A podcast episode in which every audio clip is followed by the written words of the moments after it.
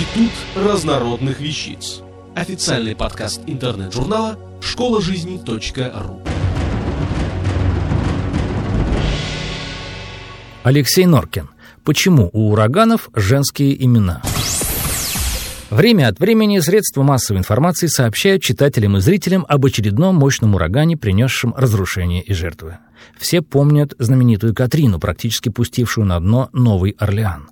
А почему, собственно, Катрина, а не какое-либо другое название? И вообще, зачем ураганам имена?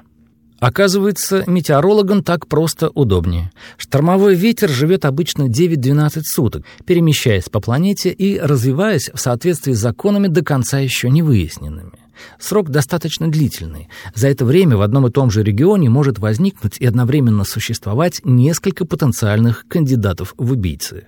Чтобы не путаться, метеорологи начали называть каждый циклон своим именем. Вначале никакой системы не было, и имена придумывали как кому вздумается или по правилам, известным лишь узкому кругу и совсем не обязательным для широкого использования. Так, в XIX и в начале XX века циклоны, обрушившие свои удары на Вест-Индию, называли именами христианских святых, по дню, на который выпало атмосферное явление. Например, Пуэрто-Рико познакомился с ураганом Сан-Филиппе, посетившим побережье дважды – 13 сентября 1876 и 1928 годов.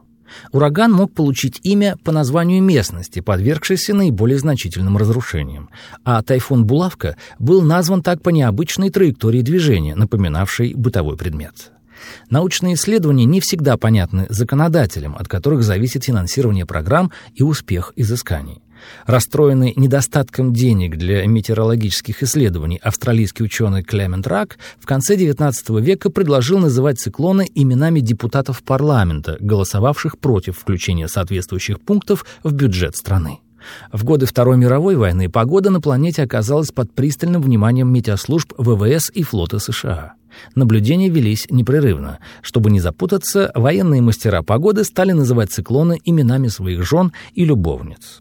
После окончания войны метеорологическая служба США приняла стихийное веяние официально и разработала список из 84 простых и коротких женских имен, рекомендованных для названий.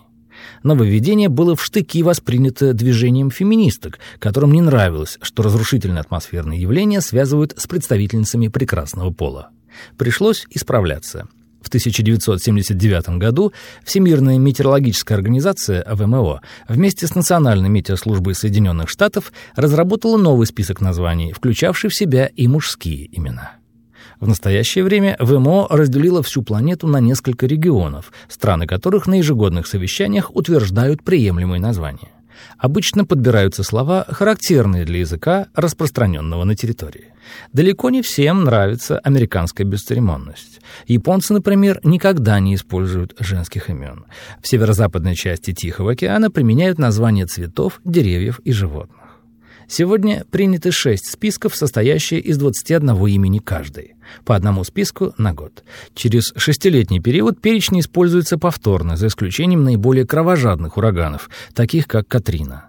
По результатам 2007 года из списков выпали Дин, Феликс и Ноэль. Всего за период с 1953 года такой чести удостоены 70 названий. Случается, что система дает сбой. Так, в 2005 году 21 имени не хватило, а ураганы все продолжали появляться. На помощь пришел греческий алфавит, и мир познакомился с альфой, бетой и гаммой. Интересно, почему таким решением не возмущаются греки? Автор статьи «Почему у ураганов женские имена» Алексей Норкин.